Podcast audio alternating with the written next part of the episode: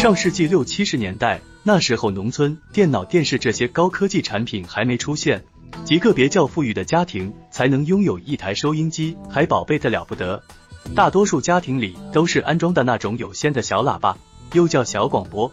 那种小广播应该是那时十来岁的我们最喜欢的东西了。喜欢它，并不是喜欢听它里面的广播内容，而是喜欢它后面那裸露在外的圆柱形的磁柱。那磁柱，我们又叫它吸铁石。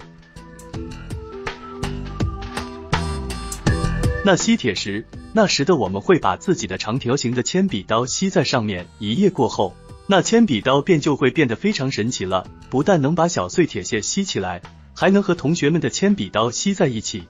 这神奇的道理，那时十来岁的我们自然不太深知，但这种现象却往往逗得我们哈哈大笑。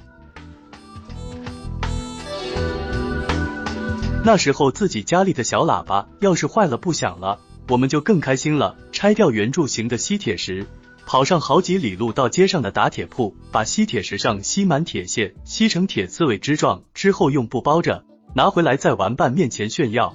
有时我们还会把铁屑放在一张废旧报纸上，吸铁石在报纸下面转动，纸上面的铁屑便跟着下面的吸铁石跑。这种神奇的现象，往往都能让我们一玩就是大半天。玩后还会和同伴们商讨研究，这吸铁石为什么能吸铁。那时作为十来岁孩子的我们，知识还较为匮乏。研究的结果是，因为它叫吸铁石。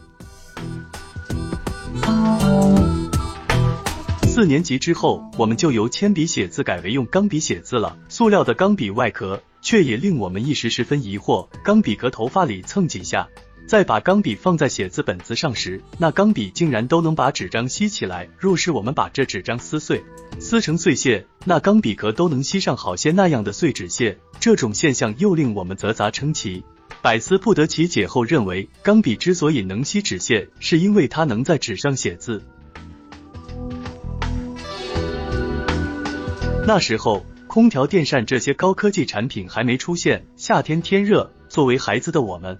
往往池塘里一泡就是大半天，因为池塘里不但能消暑，我们还能在里面玩打水仗、扎猛子这些游戏。这些玩法我们竟然都能完成竞技比赛。那时候池塘里有生产队里泡的两根大树桩，大树桩浮在水面，又粗又长。这时我们小伙伴们会平均分成两队扎猛子，看哪个队潜水潜的最远，赢了的一方便坐在木桩上。让输了的一方水力推着木桩前进，此时木桩上的小伙伴还会开心的得意忘形，大有奥运会上拿金牌的感觉。玩着玩着，我们就又在思考了：木桩又不是船，我们好几个人坐在上面，这木桩怎么依然不会下沉，还能驮着我们？道理何在？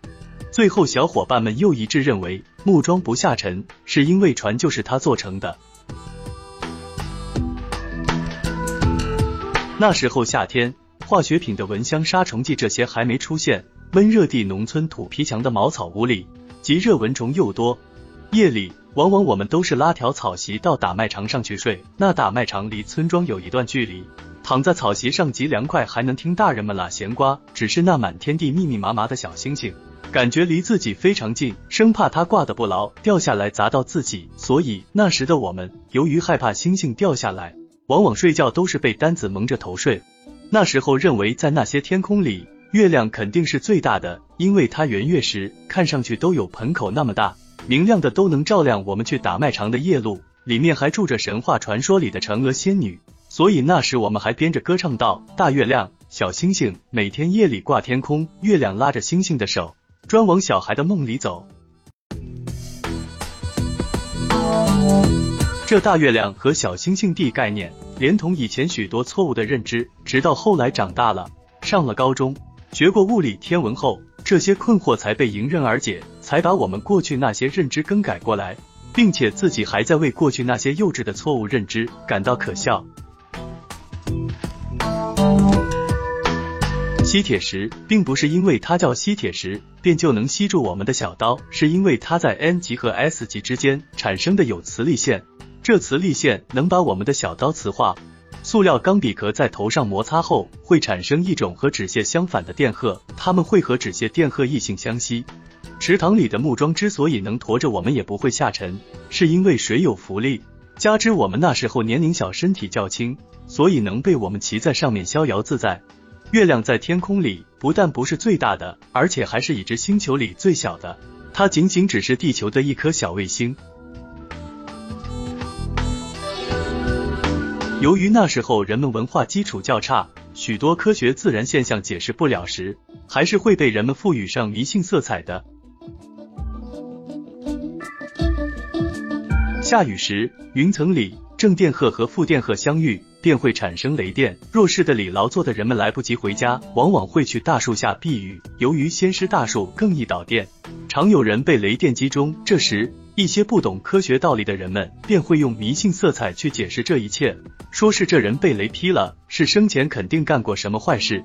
这些臆测的迷信，在那时文化基础较差的人群里，却也十分有市场，极易被人们接受。因为在他们的思维里，科学就是一片空白。由此可见，普及科学教育是多么的重要。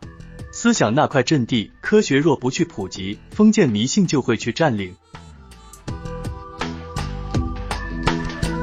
如今，随着大数据识别码的飞速发展，就连骗子小头们都开始改嫌疑者，升级为电信诈骗了。不用科学的思维去认真审视这些带有高科技含量的诈骗，往往辛辛苦苦的血汗钱便会极易被他们骗去。一旦被骗，身心俱会受到严重的打击。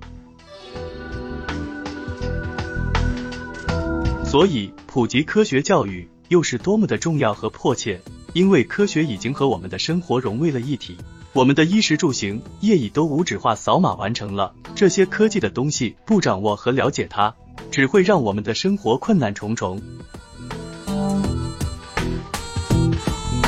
未来的科学发展也许更会突飞猛进。你有没有感觉到，学习和掌握科学知识已到了时不我待的地步？为了活着，为了不被时代所抛弃，把思维里多存进去些科学知识和文化知识吧，这是未来活着的必须。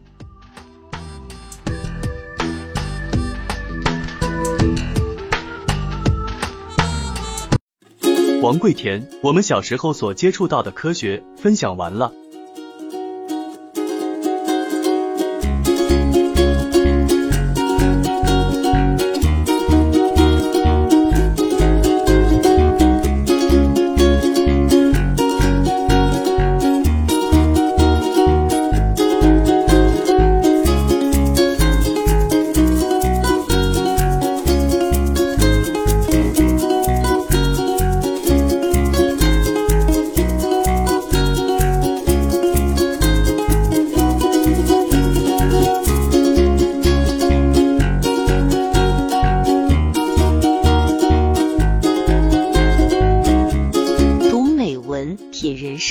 看世界，打开心灵的锁。